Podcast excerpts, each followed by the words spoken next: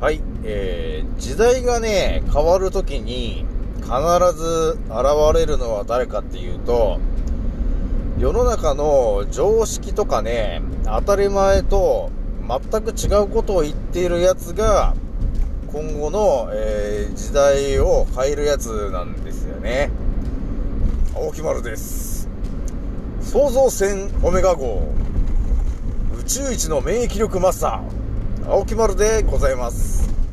今から話すことは、私の個人的見解とおとぎ話なので、決して信じないでくださいね。はい、71回目、えー始めます。えーとですね、あの、昨日話をね、今しているんだけど、で、前回はね、えーと、昨日目という漢字のところが、実はお米になってて、で、前回はお米の話をちょっとね、中心に、えーお話をしたんですよね。で、今回はですね、その木というものを、えーまたさらにね、全く別の角度で、えーオメガのね、考察をしたときに、一体何が見えてくるのかと、えーいうところをね、お伝えしますからね。今回もですね、あの当たり前とかね、あの常識の情報は、え一切入ってき、えーきませんので、えーご注意ください。さらに皆さんが全然知らない話をバンバン、えー話していきますので、えーじっくりと聞いてくださいね。はい。ではですね、その、木の話で、あの、皆さん調べてもらうと、出てくるのが、その、右回転っていうものなんですよね。で、右回転っていうのの代表なのが何かっていうと、それは神社のマークなんだよね。あのね、右回転の万字っていうあの、文字がありますね。で、その万字というものを、まあ、地球全体でちょっと考察するわけですよ。そうするとね、地球のね、ものすごいいろんなところにその万字が散らばってるんですよね。まあ、要するにそれがどういうことかというと、まあ、そもそもその万字の右回転の意味っていうのは、えー、その、なんていうのかな、右回転で循環していると、えいうことを、えーそれは言ってるんですよね。その右回転は循環しているんだと。下のものが上に行き、上のものが下に行く。そういう風に、えー宇宙は成り立っていますよという話を、その万事は語っているんですよね。で、それが、その、地球全体に散らばってるということは、まあ、その最初にね、あの、地球に、えー、まあ、携わった人が、まあ、それを、その、その当時住んでた人たちにそれを広めて、えー、その昔の人たちが、その万字というものを、えー、まあ、石に刻んだりね、その、遺跡の何かしらに、えー掘ったりして、えー、後々の人たちに伝えようと残していったものなんだよね。で、その右回転をね、えーさらにまたちょっと別の角度で見ると、えーどうなるかというとですね、まあちょっとね、前回お米の話したと思うんだけど、お米も結局あの、気を高める、えーもので、それは右回転なんですよね。で、その、万字という字を、まあ、書いてもらって、えーそれを回転させるとですよ、一つ回転させると、で、重ねたりすると、どうなるかっていうと、私たちがよく知る、あの、田んぼの田という感じになるんですよね。なので、そういうところから見ても、そのお米というところと何かしらリンクさせたいんだなーっていうことがわかるんだよね。なので、やっぱりお米を食べることによって、気の力が高まり、要するに右回転をするということになるんですよね。で、さらに、えーお伝えしますと、その万字というものはですね、えー右回転なんだけど、えー世の中にはですね、あの逆の万字っていうものもあるんだよね。で、それは何かというと、あの、有名な、え、第一次世界大戦の時に現れました、ナチスドイツの、あの、紋章なんだよね。で、その紋章が逆のまん左万字なんだよね、あれがね。で、それが、なぜ、その、ヒットラーちゃんが、それを左の万字を作ったかというところが、実はですね、えー、そのヒットラーちゃんはですね、日本が右回転であるということも全て、あの、例のね、右回転がすごい大事だっていうことも知っていて、で、それをうまく、えー、なんていうのかな、えー、フェイクにする、要するに、その万字のマークを封印したかったんだよね。その、ヒトラーちゃんは。なので、その時考えたんだね。どうすれば、その万字という字を、えそれは気に関わる大事なもので、それは右回転。要するに人間のえー、健康にする、さらに進化させる可能性のある、とても危険なものだと感じたんだよね。なので、それを封印しようとした西洋の方々は何を考えたかというと、あ、そうか、えー、ナチスの、あの、マークに、まあ逆の万字をつけることによって、まあいろんな卑劣な歴史を、まあそのナチスさんが残すことによってですね、その日本の卍がちょっと似たようなものと、えー、植え付けることができるから、えー、ちょっとね、あの、悪いイメージをつけるっていう目的で逆卍をつけたんだよね。なので今ね、あのー、神社のマークが右回転だったのに、多分ね、どっかの時点で、その右回転の卍が、そのナチスの、えー、イメージを持たせる可能性があるみたいなことを言って、多分ね、なくなっちゃう可能性があるんだよね。はい、そういうこともあるんですよね。なので、わかりますかね？その万字という字が、えー、その役割、その意味、それがですね、とても厄介なものなんだというので、えー、それを、えー、ナチスとかね、その、ヨーロッパの人たちは、西洋の人たちは、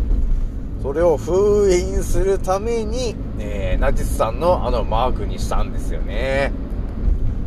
という、えー、歴史が実はあったんですよね。だからだんだんね、我々の目の前からね、その右のまんじが効いてっちゃうことになってるんだけど、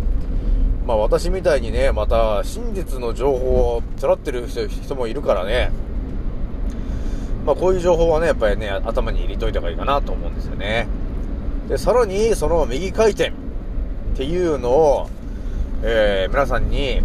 えー、お伝えしますとですね、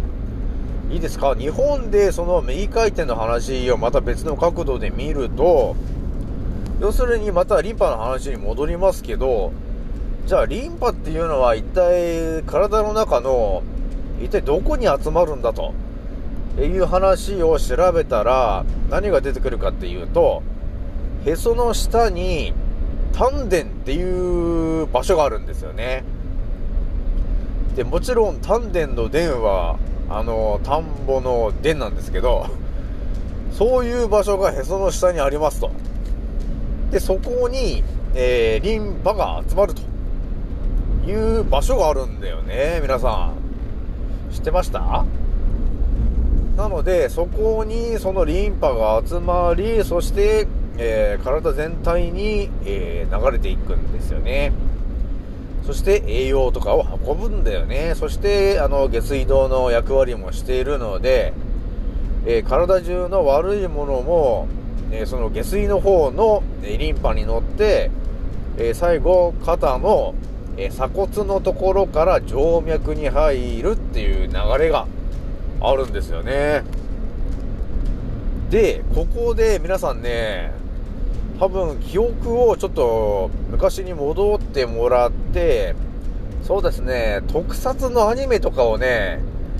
思い出してもらうとね、ちょっとわかることがあるんだよね。で、あのー、過去のね、いろんな人たちは、その万字の、えー、凄さ。要するに右回転だね。それがとても大事であるということを、えー、我々に、我々に伝えたかったんだけど、なかなかストレートにそれを伝えることができなかったんだよね。それはなぜかというと、またちょっとペラっちゃいますけど、G の H の Q がやった、えー、日本を弱らせる作戦がいろいろあるんだけど、そこでそういう万字みたいな話もあんまりするんじゃないみたいな、えー、圧力がかけられちゃったから、あんまりその表沙汰でその万字の話とかはできなくなっちゃったんだよね。でもね、あのー、その万字というものがとても大事だと。えー、それを国民に知らせないといけないと。いうことで、えー、いろんな方が、いろんな工夫をして、パッと見わからないように我々にメッセージとして伝えてきてるんだよね。その丹田というものが大事だと。そして右回転が大事だと。いうことを我々に伝えるために、えー、いろんな人がいろんなことをやって、えー、来てるんですよね。で、そういう、なんていうのかな、私ぐらいの、その、オメガの、えー、眼力に目覚めてくると、まあ、歌とかでもそうですけど、歌詞とかね、えー、そういうものを、えー、見たりとか、えー、そのテレビとかの、えワンシーンを見たときに、あ、これをの作ってる作者は、あ、これを言いたかったんだねっていうのがなん、なんか読み取れちゃうことになるんだけど、じゃあ皆さんね、一つ読み取れることを、えー、お伝えしますと、いいですか？ペラっちゃいますけどね。えーとね、ちょっとね、若い人はちょっとまだわかんないかもしんないですけど、まあ30代、40代の方ならまだ記憶は結構わかると思うんだけどね。いいですか？皆さん。仮面ライダーっていうのあったでしょ？あの、特撮の。ありましたね、あれ。あれって、なんか、へその下あたりにあの、ベルトみたいのをしてると思うんだよ。で、それは、あの、変身と、みたいな感じであの、変身するわけなんだけど、あの変身のシーン見ました？皆さん。思い出してください、あの変身のシーンを。変身と言って、言った後ですね、そのへその下にあるその、えベルトがですね、右回転を起こすわけですよ。そして、その、その人が仮面ライダーに変身するんですよね。これがね、あの、私、思い出した時にね、あ、これって、丹田の話を、えー、伝えるためにやってるんだなって、こう、謎が解けたんだよね。だからこれを見た時にね、あ、そういうことですかと、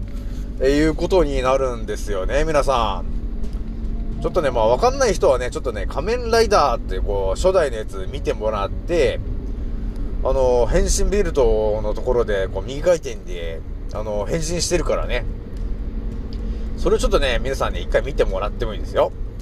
なので、そういう形でね、あのー、過去の人たちは、国民に気づいてもらうためにですよ。あの、いろんなことをやってね、あの、やってきてるんですよ。ただ我々が、そういうのを全く受け付けない脳にされちゃったもんで、みんな気づかないんだけど、ほんとね、知ってる人はね、いろんなことをやって、えー、我々にね、伝えようとしてきてるんですよ。それをね、皆さんね、あの、まあ、皆さんが悪いわけじゃないんですけど、そういう、なんていうの、なんていうんですかね、当たり前とか常識のえー、脳にさせられちゃってるんで、あのー、当たり前とか常識以外のよくわからない新しい情報はね、すべて脳が拒絶してしまうんで、全然わかんないんだよね。頭に入ってこないんですよね。ななんていうのかな、頭に入れさせようとしてないっていう感じなんだよね。だから皆さんが悪いわけじゃないんですよ。でそういう風にさせてる、えー、奴らがいるもんで、えー、そこをね、まあ、一人でもね、ちょっと多くの方が、ちょっと気づい、まあ、ただ気づけっていうわけじゃなくてね、まあ、そういう考え方もあるぞという形で、ちょっとま、まずはね、ちょっと聞いてもらって、あ、そうなんだなっていう感じで、まあ完全にちょっと目が覚めてもらいたいなと思ってますよ。で、私も、あの、ただ、気づけとかってね、目を覚ませとかって言うつもりもないんで、本当に目が覚めたら覚めたでね、あの、いろんなまた次の、あの、罠が迫ってるから、みんなそこで、あの、スピリチュアルとかね、あの、宗教みたいなところに乗っかっちゃって、無駄な時間を過ごすことになるから、まあできれば私のチャンネルとかをじっくり見てもらって、まずは日本の歴史だね。えー、その辺のね、なんで日本が戦争を起こしたのかっていうところ辺からちょっと真実の情報を頭に入れてもらって、まあ、天皇さんが言ってるね、玉玉音放送とか、東条英機さんの、えー、遺言書の内容とかを、えー、実際にまあ聞いてもらってね、あの、過去のアンカーで、えー、撮ってありますんで、で、改めて、えー、日本はどうだったのかっていうのを、自分であの、え、分かってもらって、じゃあどうするかっていうところで、えー、まあ私の船に乗る方もいるでしょうし、まあスピリチュアルの方に行く人もいるでしょうし、何か宗教に入る人もいるかもしんないんですけど、まあそういうのを自分でね、えー、一体誰につくべきかということもあるし、まあ自分でね、えー、これは変えなければいけないということで、私みたいに、えー、一人で、戦いに臨むと。えー、いう方もいると思うんで、まあ、そこは自由なので、人生一度きりですからね。なので、皆さんね、えー、頑張っていきましょう。えー、というわけで、今回は、まあ、ちょっとね、いろんな話をしちゃいましたけど、万事ですね。要するに、右回転の話というところで、世界中の情報を、えー、考察したら、こんなものが実は見えましたよっていうところを今回はお伝えしました。ではね、次の音声でお会いしましょう。またね。